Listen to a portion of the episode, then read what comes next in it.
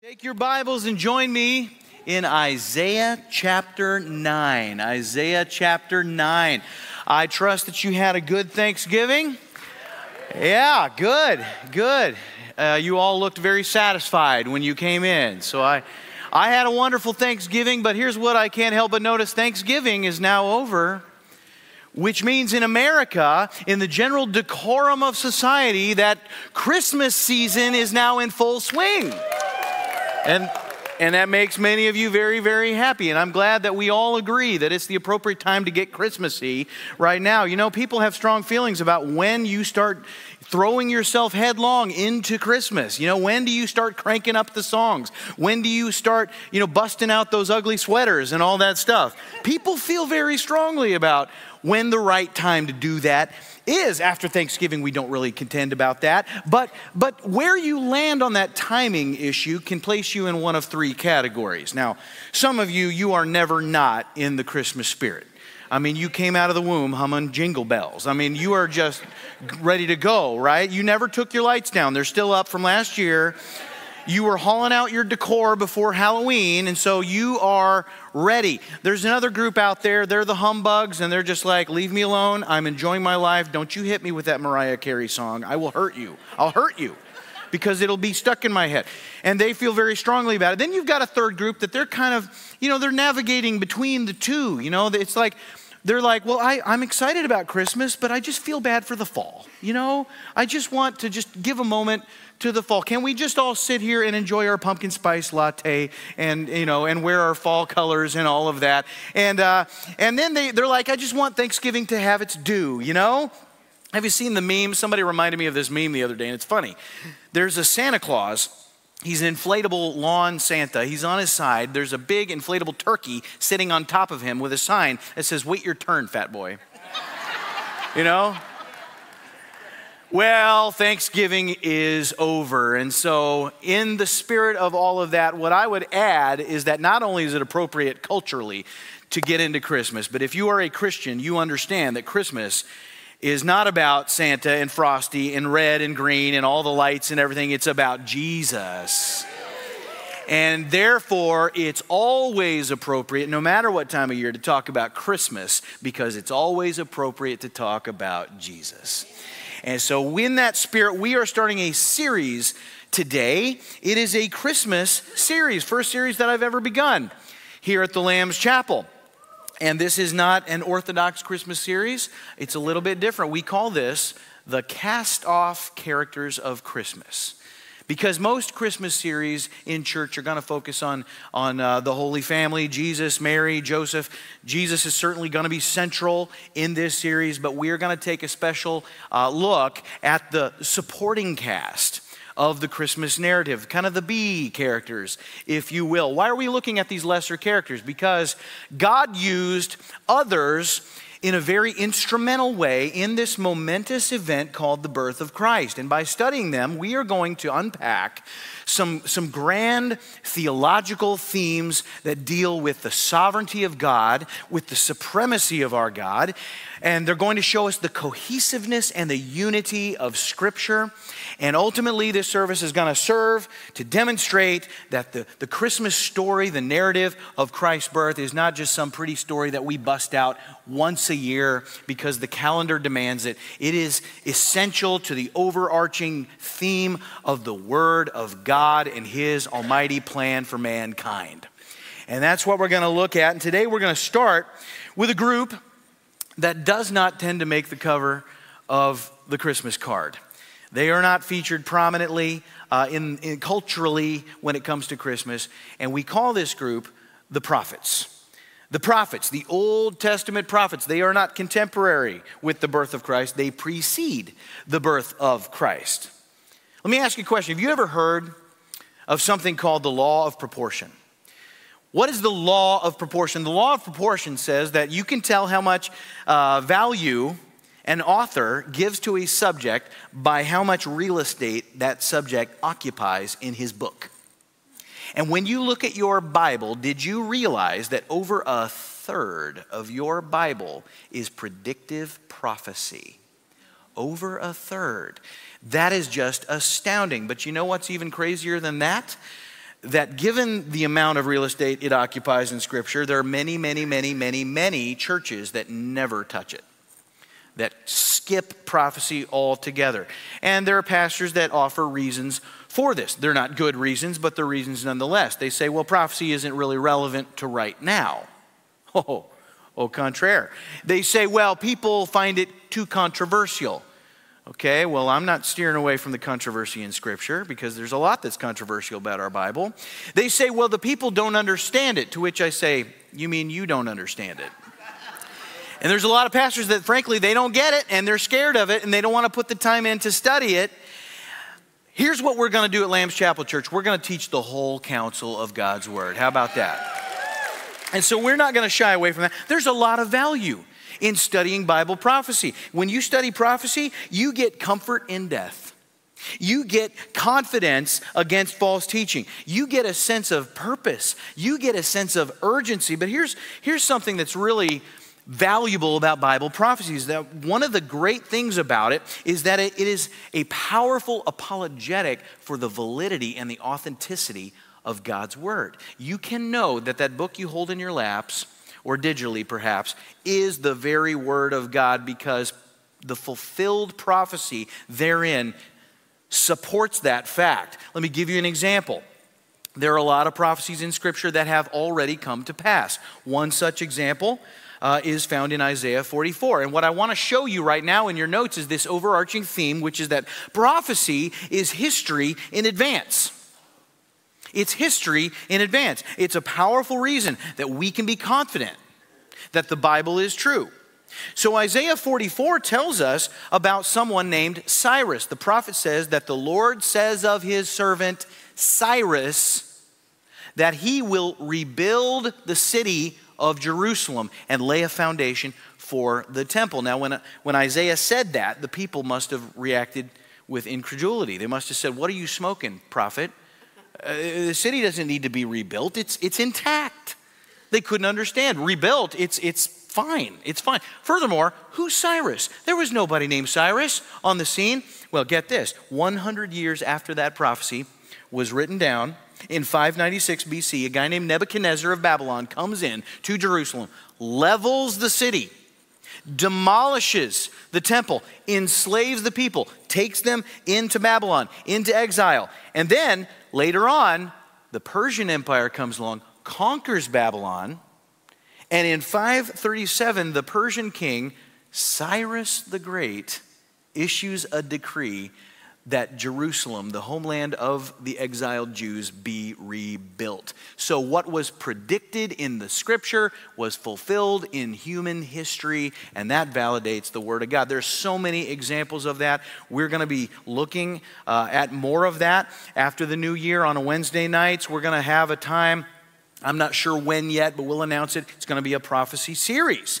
and we're going to do that. But there are many other prophecies in the Old Testament that pertain to the birth of the Messiah. And when Jesus was born, he fulfilled a lot of these prophecies. For example, Isaiah 7 says, Therefore the Lord will give you a sign. Behold, the virgin will conceive and bear a son. You shall call him Emmanuel. Well, Jesus was born of a virgin. We read that in the Gospels. Micah prophesies about the location of the Messiah's birth. He says, But you, O Bethlehem, Ephrathah, though you are too small to be considered among the clans of Judah, from you will come forth a ruler. Where was Jesus born? He was born in Bethlehem, fulfilling the prophet's words. In Jeremiah, it speaks of a voice crying out in Ramah, lamentation, bitter weeping, Rachel one of the matriarchs of the Jewish people, weeping for her children. Well, in Matthew, we see this wicked King Herod in a fit of jealous rage, decreeing that all the male children in Bethlehem be put to death because the Magi told him, King of the Jews is coming. He says, I'm the King of the Jews. And so he seeks to wipe them out, prevent the King of the Jews from being born. We see the fulfillment of the prophet Jeremiah. Hosea, it says, Out of Egypt I called my son. That was fulfilled in Matthew when, uh, in, in the aftermath of Herod's lunacy, Mary and Joseph flee and they take the Christ child down to Egypt. And so we see this fulfilled in the case of the Messiah. But here's what I want you to see as we get into this today in your notes that of all the Old Testament prophecies foretelling Christ's birth, Isaiah best provides the reasons for his coming. You see, we're not simply going to look in this series at the data. We're not simply going to look at how cool it is that all of these prophecies match up with history. We're going to look at the purpose of God behind it all. Because in this book of Isaiah, we're going to see Christ's first coming predicted, but we're going to look beyond that to Christ's second coming predicted. Can't wait to get into this. Would you bow with me right now? Heavenly Father, I just ask your blessing upon the reading of your word. We need your spirit to understand it, God. Prophecy is complex, but it is profound and it is powerful. And we want to see your hand at work. And we ask your blessing with us today. In Christ's name, amen. All right, Isaiah is our text, Isaiah chapter 9. We could not have a better text today. You could call this the Gospel of Isaiah.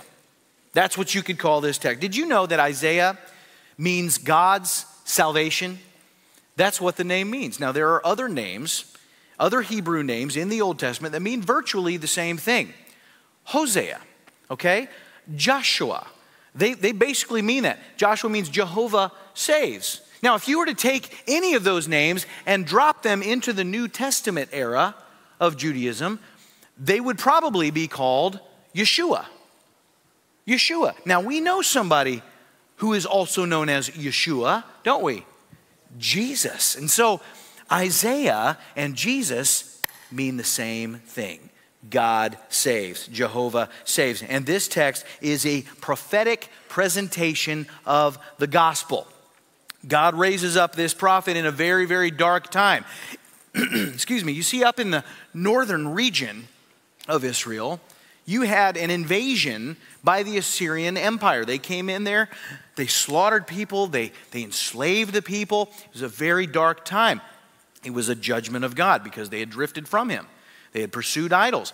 So God judged them. Same thing is about to happen in the south of that nation with Babylon. And so, in between the judgment of the Assyrians in the north and the judgment of the Babylonians in the south, you've got this prophet. You've got Isaiah.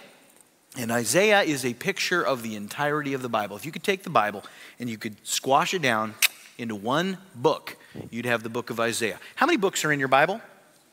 66. How many chapters are in Isaiah? 66. The Bible has 39 books on judgment. We call that the Old Testament. The first 39 chapters of Isaiah speak of a God who would judge. In your Bible, you've got 27 books on grace. We call that the New Testament. In Isaiah, from chapter 40 to the end of that book, you've got 27 chapters that speak of a God who saves. And so Isaiah is the Bible in miniature form. It is a difficult book, to teach. It is a magnificent book. And so I'm excited to look at this one chapter today. So he's just finished with eight chapters talking about the darkness that has invaded the land. He's talked about what, what has befallen Israel, what will befall Israel because of their rejection of God, because of their adoption of idolatry. And so God is going to judge them. And that's why, if you glance across the page at chapter 8, the very last word in chapter 8 is the word darkness. But it is in the midst of this darkness, as we open up chapter 9, that Isaiah is now going to start talking about hope. And there is a hope that is going to pierce the darkness. And this hope will come in the form of a baby boy. And so, in your notes, Isaiah tells us about this long awaited, soon coming Messiah. And the first thing that we know about him from the text is that he will bring light, life, and deliverance. And we're going to talk about, we're going to break that down. Let's talk about the light. Look at verse 1. It says, But there will be no gloom for her who was in anguish. In the former time, he brought into contempt the land of Zebulun and the land of Naphtali. But in the latter time, he has made glorious the way of the sea, the land beyond the Jordan, Galilee of the nations. And so, as we stop right there, what he's talking about, this contempt in the land of Zebulun and Naphtali, that is that northern area that is named for a couple of tribes of Israel. And it is the, the area that has been invaded by the Assyrians in the past. They've laid waste to it, they've enslaved the people that were there. And then they became that area became a vassal state of sorts. You had a lot of Assyrians that began to populate and live in that area, and it became known to the Jews as Galilee of the nations. Some versions say Galilee of the Gentiles. You see, because the Assyrians were not Jews, they were Gentiles, which meant they were pagans. And yet, Isaiah prophesies that despite that, in verse 2, that someday that area that, that was so dark where the Assyrians dominated, something's going to happen there. Look at verse 2. It says, The people who walked in darkness have seen a great light. Those who dwelt in a land of deep darkness, on them light has shone. And so he's prophesying in the latter times, this is what will happen. Uh, your Bible may have a cross reference here from Matthew, because Matthew quotes this verse right here. And so the idea that Isaiah is conveying is that the people of this northern land who have been subjugated, they will be the people eventually, they will be the first ones to encounter the light. How so? Well, in that land populated by Gentiles, there is a city, and the name of that city is called Nazareth. Nazareth. Who grew up in Nazareth? Jesus Christ. He's Jesus of Nazareth, right? Now, Nazareth had a reputation. This was not a place that you wanted to be from. Nobody wanted to say that they were from Nazareth. Uh, it, you know, uh, it was unsavory as far as the Jews were concerned. First of all, there's a lot of Gentiles there. They, they didn't like the Gentiles, they thought they were unclean. They looked down their nose at them. So there was a bias against them. And furthermore, this was a rather seedy place to be, it was very filthy. Uh, the Nazarenes hated the Romans. And so the Romans would march through the streets. The Nazarenes would throw all their garbage and their refuse and their waste uh, out into the street so that when the Romans would march through, they'd have to wade through all of this garbage. And so the city had a stench. It, it became known as the city of garbage. Sounds pleasant, doesn't it? And so there was a saying Can anything good come from Nazareth? Can anything good come from Nazareth? You might remember in John's gospel, Philip spends a whole day with Jesus, and then he runs and he finds his friend Nathaniel under the fig tree. He says, Nathaniel, come quick, you got to meet him. We found him. We found the one of whom Moses and the prophets spoke, Jesus of Nazareth. And Nathaniel goes, Right. Right, sure you did. Naz- Nazareth, can anything good come from Nazareth? Uh, you didn't want to be from a place like that because in those days, where you were from was part of your name. And so, if you wanted people to know that you were, you know, uh, uh, wise and educated, you'd say, you know, I'm, I'm Bob of Athens. Or if you wanted people to know that you were religious and pious, you'd be Joe from Jerusalem. You know, or if you wanted people to know that you were elite and important, you'd be, you know, Roger from Rome. Uh, but you would never want to be so and so from Nazareth. That's like that's like, uh, must have been like what the elders thought when they first looked at my resume and they saw Scott Grimm of Modesto, California. Pass, you know. but it is this area of ill repute that would first encounter the Christ. He would grow up here amid the pagans, amid the Gentiles. Isn't that almost a prophetic foretaste of what would eventually come to pass? That great numbers of Gentiles would come to knowledge of Jesus Christ. Because that's, that's like the far fulfillment of the Abrahamic covenant. God said, Abraham, through your seed, all the families of the earth are going to be blessed. All the Gen, not just Jews, Gentiles too. Hey, I'm awfully glad about that. Here's a Gentile that's really grateful for that fulfillment. And speaking of that covenant, Isaiah goes on in verse 3, he says, You have multiplied the nation. Talking about Israel. That's the fulfillment of God's uh, covenant with Abraham. He said, I'm going to make your, your descendants like the stars. I'm going to make them like the sand on the seashore. I'm going to make them mighty and great in number. He says, You've multiplied the nation. You have increased its joy. They rejoice before you as with joy at the harvest, as they are glad when they divide the spoil. And so here we see he's not, this Messiah is not just going to bring light, he's bringing life. There will be blessing that is yet to come into this land. This is a prophecy that is looking past the first coming of Messiah to the second. The second coming of Messiah, and then some. He's looking ahead to a time when the Messiah will return having departed.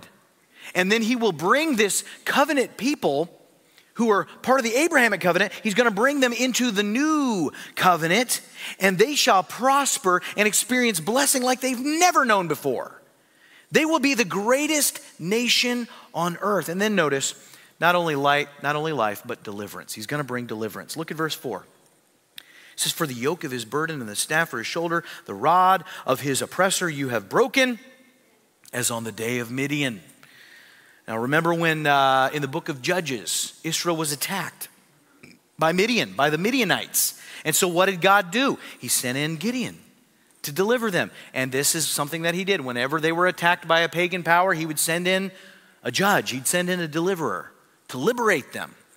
And these were all kind of short lived because eventually the people would come out from under God's authority and he would let them be judged again and then he'd rescue them again. Well, there is a deliverance coming that is going to be a final, permanent deliverance of the Jewish people. See, the Jews had this view of Messiah that he would be a military liberator. And people often knock them for that. They go, that's not why Jesus came. Well, ultimately, it will be. And so they got the idea right, they just got the timing wrong. They didn't understand what had to be accomplished first and foremost.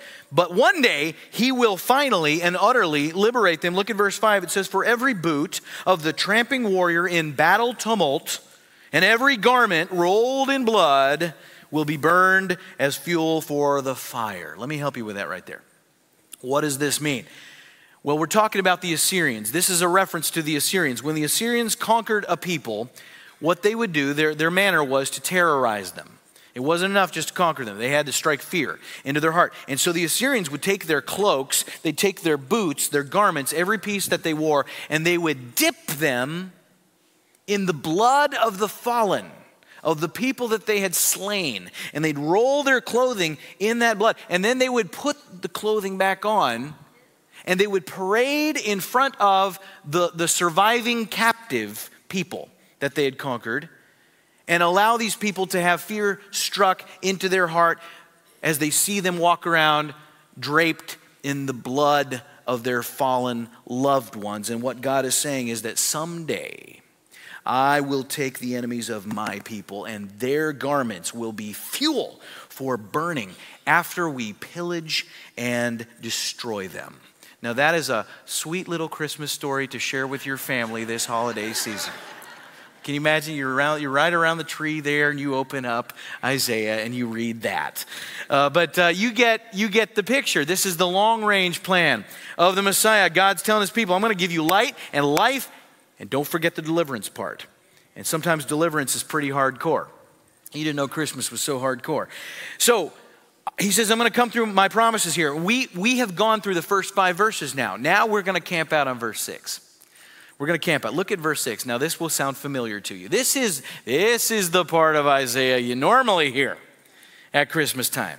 It says, For to us a child is born, to us a son is given. Can you just hear the strains of Handel's Messiah cranking up right there? There is a reason that these words are associated with what we call the Hallelujah chorus, because this reading is worth a hallelujah. Amen. amen. I got amens and hallelujahs. All right. So let's break this down. Here's what we learn about the Messiah from the first line of verse 6. The first thing that we learn, number two, is that he, the Messiah, will be human, he will be Jewish, and of course, male.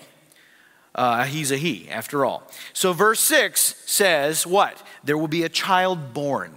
He's going to be born. What does that mean? That means he's, he's a human, he's flesh and blood. It's a physical coming. This is not God coming spiritually in some spiritual, figurative sense. This is a literal, physical human being that is God in the flesh. All right? Then, not only will he be human, he'll be a Jew. He's going to be Jewish. Isaiah says, For to who is born? To us. Who's us? Isaiah and company. What ethnicity is Isaiah? He's Jewish.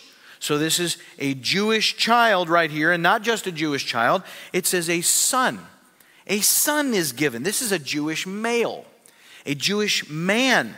He's the Messiah. Now, I've heard that in devout Jewish families, whenever a male child is born, they read this text. Why do they do that? Because devout Jews have not accepted or embraced Jesus Christ as the Messiah. And so they think he's still coming for the first time. And so every male Jewish child born to a devout family, they think this could be it. This could be him. And so there's a hope there that finally the Redeemer, uh, the, the, the deliverer, the restorer is here to bring light and life and deliverance, like Isaiah said. Very sad that they don't know yet. One day, one day, they will come in droves. And in verse 6, it goes on to say, And the government shall be upon his shoulder. Some versions say the government will rest upon his shoulder. The right way to interpret this is that the government will arrive. The government will arrive on the shoulder of Messiah. Now, when I say the word government, what words pop in your head? Don't say them out loud. We don't need any profanity in the room. We often think of negative connotations when we hear the word government. Why is that? Is it because our system, there's a problem with the idea, the concept of government, or is the problem the governors? It's not the system, see, it's the people running the system. When we think of that system, we think of what they do the bad laws, the taxes, the corruption. There's a problem with the rulers. It's not our in fact many systems of government government are not bad. They're good. I mean, I think of monarchies. That's what Israel had. Monarchy. That's just a reflection of heaven. Heaven is a monarchy. It's got a king at the top, right? The problem is not monarchies, it's monarchs. Human monarchs. There's never been a human monarch that is not flawed. In America, we've got a republic. That's a pretty good system of government as long as that republic recognizes nature's God outside of the republic. If they don't recognize nature's God, you got a problem. But when Messiah returns, he is going to bring with him God's true definition of government. He will epitomize government. It will be the definitive form of government. Number three in your notes, his reign will be definitive and total definitive and total. He's going to show you this is God's design, this is how government is meant to be conducted. But we are not awaiting a system, we are awaiting a perfect ruler. He will be a perfect ruler. All human attempts at government have fallen, they've all been corrupted. The goal has always been to bring in utopia. Is that a wrong goal? Well, it, technically, no, because it's God's plan to bring that in. Our problem is we can't bring it in. We can't do it. God's going to do it, and He's going to do it through the second coming of His Messiah, a perfect King. He cannot be tainted. He never lies. He will only make wise decisions. He'll have no need to consult with anybody. There won't be a brain trust at the top that He consults with. There was a great preacher named S.M. Lockridge who had a famous sermon called That's My King. Have you heard this? And in that sermon, he says, You won't be able to lead him astray. You can't corrupt him. You can't defame him. You can't undermine him. You can't impeach him, and he's not going to resign. That's what he said. I love it. I love it. He'll be a perfect ruler. And Isaiah seeks to identify this ruler. Now, he doesn't know his name. We know his name. But Isaiah, it's going to be 600 years later after Isaiah. But what he does is he proceeds now, moving forward, to give him a list of titles. And these titles are not titles that any mortal human being could ever adopt or claim. What we learn about him, first of all, number four, is that he will have a divine nature. A divine nature. As we look at the text, it goes on. It says, And his name shall be called Wonderful Counselor. Wonderful Counselor. Now, in your Bible, there might be a comma in between wonderful and counselor. Just ignore that comma, it doesn't belong there, okay? Older versions have a comma. These are not two separate concepts. This is one concept. All these titles are in duet. And so wonderful is, modifies counselor. Now let's look at that word counselor. This does not mean that he is a wonderful therapist. All right? He's not a wonderful attorney. Not that kind of counselor. Can you imagine? The Messiah is a lawyer? Oh no. Oh, no. No, he is a counselor. What does that mean? That means he's a teacher. He is our teacher. He counsels us, he instructs us. How does he counsel us? In what? Uh, in what is right, in what is true, what is honoring to God. He teaches us by his actions. What he does as our king, we learn by watching him rule. We observe his works and we are counseled in the way of righteousness. But he's not a normal counselor, he's a wonderful counselor. That word wonderful is the Hebrew word Pele. Pele. Now, do you guys remember the Brazilian soccer player Pele? One of the great athletes of all time, one of the world's most famous athletes in his day. Uh, I always assumed Pele was a Portuguese name, but I have found out that was not his birth name. That was not his birth name. It was a nickname. And it's not Portuguese, it's Hebrew. You know what it means? It means miracle. It means miracle. And in the Old Testament, this word is used exclusively to refer to the nature of God um, as being above man in wisdom and power. And the things that God does can only be attributed to God. So when we speak of miracles, we're not talking about things that people pull off, we're talking about things that only God can do. That is what this word means. And so this is a claim of divinity. And we see the word uh, when, when, when God told Abraham and Sarah that they're going to have a child at age 100. What did Sarah do? She did that. She laughed. She laughed. And what did God say? He said, Is anything too hard for God?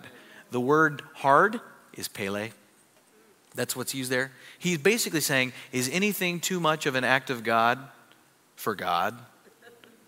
Isn't that something? And so that's his nature. And because that's his nature, number five in your notes, he will do divine works. If he is divine, his nature is divine, his works are divine. Here's the next title that Isaiah gives him. In the, in the text there, it says, He's a mighty God. He's a mighty God. That is a term that is used in the Old Testament when it's spoken of God's intervention into uh, the nation of Israel to remove them from hostile, destructive enemies. Uh, you've got the Babylonians after Isaiah's time. You got a different prophet, Jeremiah. And God speaks to his prophet Jeremiah. Babylonians are at the door. They are, the walls are starting to crumble in Jerusalem. And God tells his prophet to go and to buy a field. So Jeremiah, I want you to go buy a field. Jeremiah's got to be like, uh, God, we're under siege right now. You're aware of this, right? You want me to buy? Is, is real estate really the thing I should be focused on? I mean, I realize it's a buyer's market right now and rates are pretty good, but God says, no, you don't understand. What I'm asking you to do, this is an act of your faith, Jeremiah.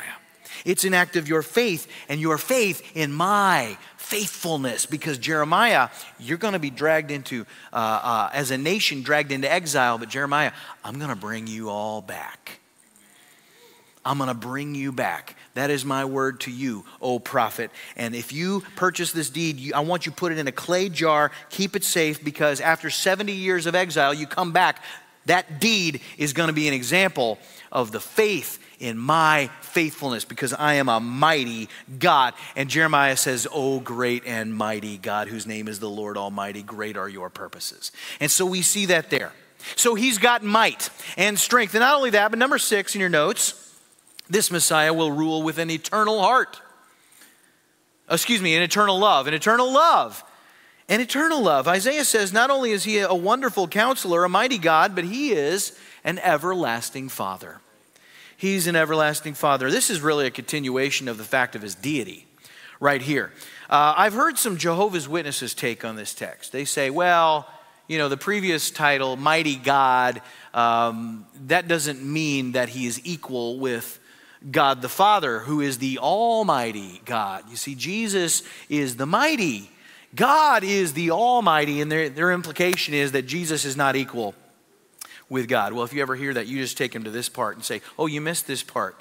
You say Jesus is not equal with the Father? Well, right here it says he's an everlasting Father. An everlasting Father. That means he is of the same divine essence as God the Father.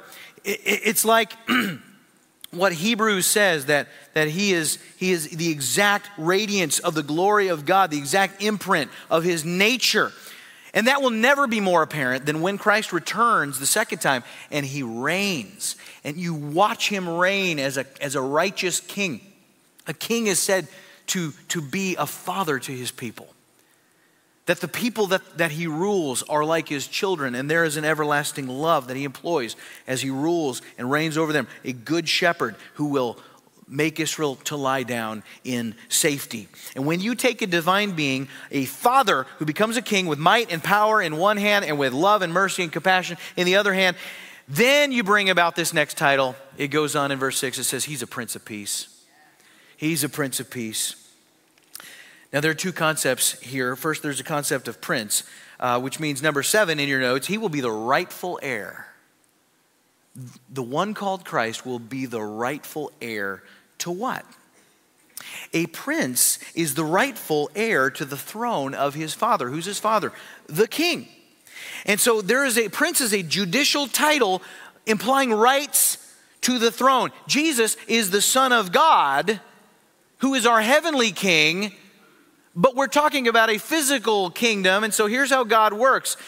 Uh, it's not merely the fact of his divinity as the Son of God that gives him the right to the messianic throne of Israel. God has seen to it, because this is how he rolls, that the Messiah will fulfill that right in human terms. And in the Old Testament, God had dictated via covenant that the Messiah would come through the line of King David. Had to. The Messiah would absolutely be of David's line. Nobody outside of David's line could ascend to David's throne and therefore could not be considered the Messiah. Well, guess who was a descendant of David? Jesus' earthly father, Joseph.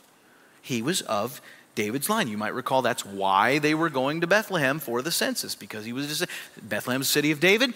Joseph was of the line uh, of David. That's why they were going there. Now, you might be doing a little bit of thinking here. How could, how could Jesus have a right to the throne because his father was descended from David?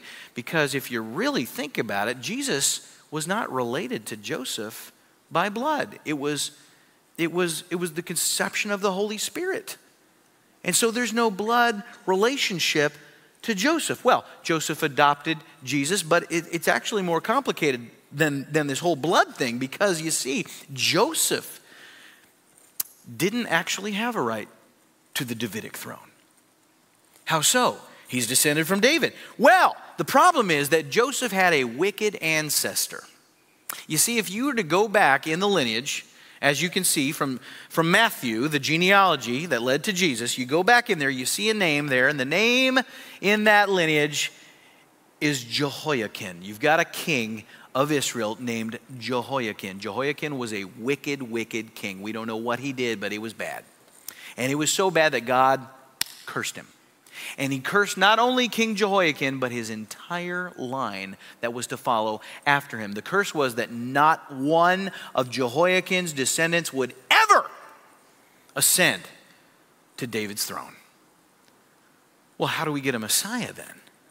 What, what are we, we going to do about that? I mean, if you think about it, were it not for the sin of an ancestor, when we open the Gospels, Joseph ought to be on the throne of David. He would be king of Israel.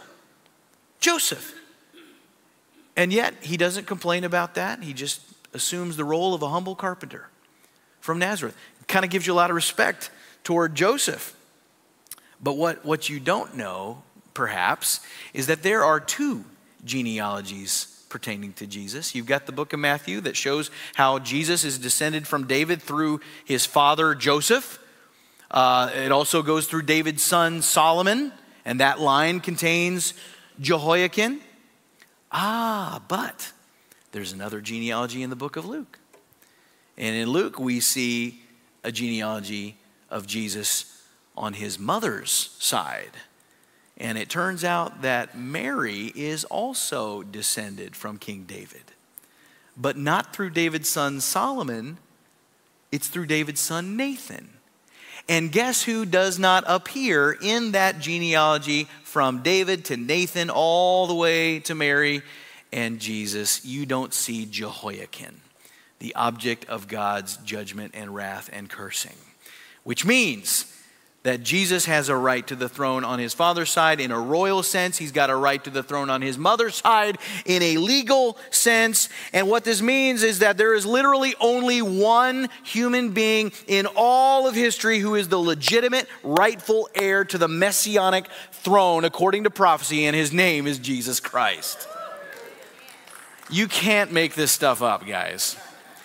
Amazing things happen when you study the Word of God but he's a prince. And, and not only that, he's a prince of peace, which means, number eight in your notes, he will bring about righteous reconciliation. Righteous reconciliation. What is peace? It's not merely the absence of war, Sometimes we call it, we refer to peacetime, and that means we don't have any soldiers dying on the battlefield somewhere. This is an ultimate peace. For mankind, ultimate peace means reconciliation between a guilty people and a righteous God. And from the moment that we fell in the garden, we have needed this reconciliation. Adam sinned, and th- Paul says through one man sin entered the world, and death through sin. But there's coming another man that that's going to be restored. It's the man Jesus Christ. And so that's why he had to be born of a virgin, untainted by sin. That's why he lived a perfect life, that he would go to the cross. He would die for our sin, atoning, paying the price for our sin, so that anybody who puts his faith in him would receive what? Peace, reconciliation. You can't have peace if you don't know grace. You got to have grace to have true peace because peace is reconciliation with a righteous God and it requires grace because you have a sin nature and a sin debt and you can't overcome that gap without Him. And this is why Paul writes in nearly all of his letters, he starts and he says, Grace to you and peace through God the Father. You got to have grace. If you know grace, you can know peace. And not only will we have reconciliation, but we're going to live in a kingdom with this Messiah. Look in your notes at number nine. His reign will be forever. His reign will be forever. Uh, Isaiah continues on of the increase of his government and of peace. There will be no end. Everybody say, There will be no end. All right, he goes on the throne of David and over his kingdom to establish it and uphold it with justice and with righteousness from this time forth and forevermore. Everybody say, forevermore. All right, it sounds pretty good, doesn't it? What's this kingdom going to be like? It's a kingdom without end. Every kingdom that has ever existed has ended. You go back, Babylon, gone. Persia, gone. Greece, gone. Rome, gone. Folks, I love America. It's not going to last forever. One day it's going to be gone. But this is a king that will have everlasting dominion. It's a kingdom that shall never pass away. Daniel, the prophet, in chapter 7 of his book, he sees a vision of all the world empires that I just listed. And then he sees another kingdom coming in the clouds, um, someone like the Son of Man. And he says, To him was given dominion and glory and a kingdom, and his dominion is an everlasting dominion which shall not pass away, a kingdom that shall not be destroyed. And this kingdom, Isaiah says, will be upheld with justice and with righteousness, and nobody living in that kingdom, and we're going to be there, church. Nobody living in that kingdom is going to talk about the good old days because those will be the best days. Nothing will compare to them. And here's the capstone Isaiah closes it out. He says, The zeal of the Lord of hosts will do this. And what this means, number 10, is that his coming will happen because of God's faithfulness. God is faithful. Not just his first coming. Jesus was born in Bethlehem. That already happened, right? The Lord came. He came. We can also have faith in his second coming. He's going to come again. And God's solution for the salvation of society, it turns out, is the same as his solution for the individual soul. It's through grace and peace in Jesus Christ. He's going to bring it not merely in a spiritual sense in the hearts of people, it's going to come eventually in a literal sense. Not now, but when he returns. I don't believe, I think it's a, a, heretical view to think that we can bring in the kingdom, that we can do it, that we can create a dominion right here, and that he'll just assume, he'll just step into what we have created. No, it's going to take the Messiah coming back a second time. A second time. Are you trusting in that today? If you trust in that little baby in the manger, you are believing in the same God who is going to return in, in the form of Christ, and he will rule over the whole earth. I want to be there, don't you? I want to be there. And so we can trust that this prophecy is going to be fulfilled because he says it's going to happen. In your notes as we close, behold, because we can trust in the what and the who of prophecy, we can trust in the why. He's just given us his purpose. It's to restore us, to redeem us, to bring light and life and deliverance and an everlasting dominion. This Christmas, folks, don't get caught up in the mere fact of his first coming. Embrace the reason that he came. And the reason is so broad and so vast. It's, it's the salvation of your soul, but it's also ultimately for the glory of God and his dominion over all of creation. That's his plan. Praise God. That's a good word from, from the Bible today, isn't it? Thank you, Lord. Thank you, Lord. His word is just amazing. Well, thank you for listening. That's a lot. You guys drank from the fire hose today. Good job. Good job. Let's have a word of prayer and we'll dismiss you and we'll see you Wednesday night. We're going to continue this series on Wednesdays through the end of December, okay? Heavenly Father, I, I just thank you for this group. I thank you for their, their passion for your word, and I just ask that you bless them today. Uh, we give you glory and we look forward to celebrating the birth of Christ, uh, not just in December, but as Christians, our life long. And we pray this in Jesus' name. Amen.